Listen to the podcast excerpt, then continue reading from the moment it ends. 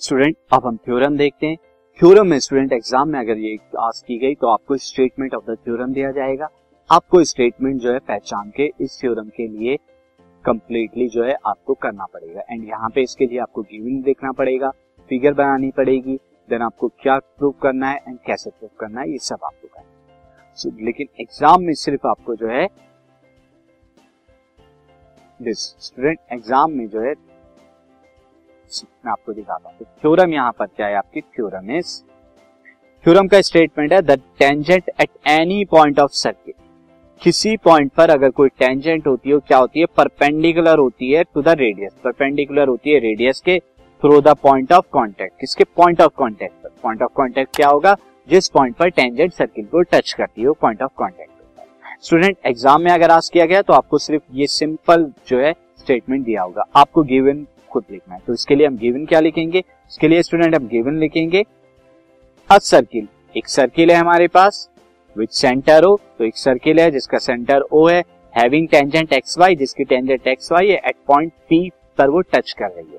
तो आप देख सकते हैं अपनी फिगर में, यहाँ पर एक सर्किल है see the circle and this is a circle circle जो है, वो एंड एक टेंजेंट है एक्स वाई और एक्स वाई जो है ये कहाँ पर टच कर रहा है? सर्किल को पॉइंट पी पर, इस पॉइंट पी पर। अब आपको क्या प्रूव करना है कि इस पॉइंट पी पर जो रेडियस है ओपी ओपी रेडियस होगा, ये परपेंडिकुलर है एक्स वाई के। तो आपको प्रूव करना है, ये ओपी रेडियस परपेंडिकुलर है टेंजेंट एक्स वाई तो प्रूव कैसे करेंगे?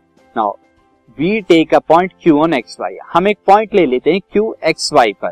तो एक पॉइंट ले लिया हमने क्यू एक्स वाई पर।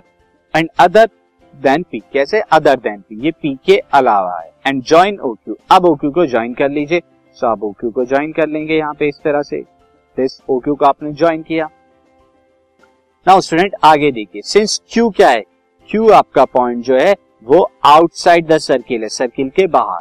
क्यों है? क्योंकि if Q lies inside the circle अगर क्यू क्या होता? है इनसाइड सर्किल होता। तो एक्स वाई क्या होती? है सीकेंट होती। कैसे? मैं आपको समझाता हूँ। कि अगर क्यू पॉइंट यहाँ होता और क्यू से पास होने वाली लाइन कुछ ऐसे होती तो वो क्या होती? ये दो पॉइंट पर कट करती। अब दो पॉइंट पर कट कर दिए तो एक्स वाई लाइन क्या होती? सीकेंट बट ऐसा नहीं है स्टूडेंट क्यू क्या है? बाहर है। इसीलिए क्या है? जब बाहर है तो ये आपका क्या होगा?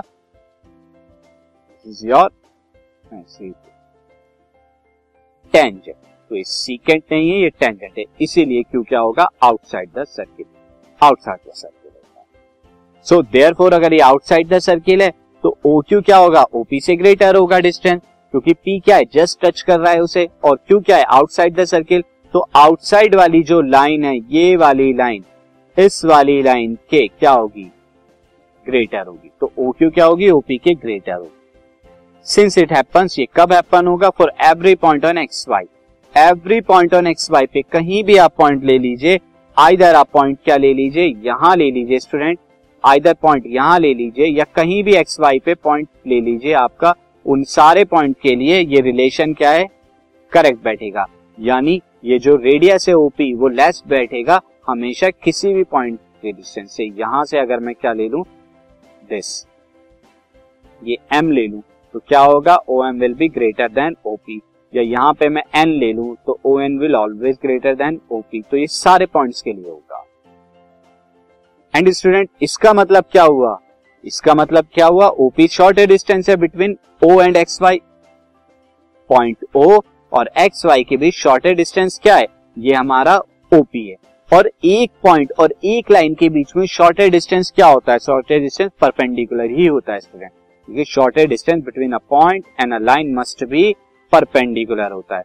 तो इसका मतलब क्या हुआ? OP is perpendicular to X Y OP क्या है? एक्स वाई के परपेंडिकुलर स्टूडेंट यही हमें प्रूव करना था तो थ्योरम हमारे यहाँ पे कंप्लीट बट इफ़ इस थ्योरम से हम क्या करते हैं, कुछ कंक्लूजन ड्रॉ कर सकते हैं। क्या कंक्लूजन ड्रॉ कर सकते हैं स्टूडेंट सी कंक्लूजन है at any point on circle circle के किसी भी point there can be one and only one tangent सिर्फ़ एक और एक ही टेंजेंट हो सकती है, एक से ज़्यादा नहीं हो सकती। क्यों?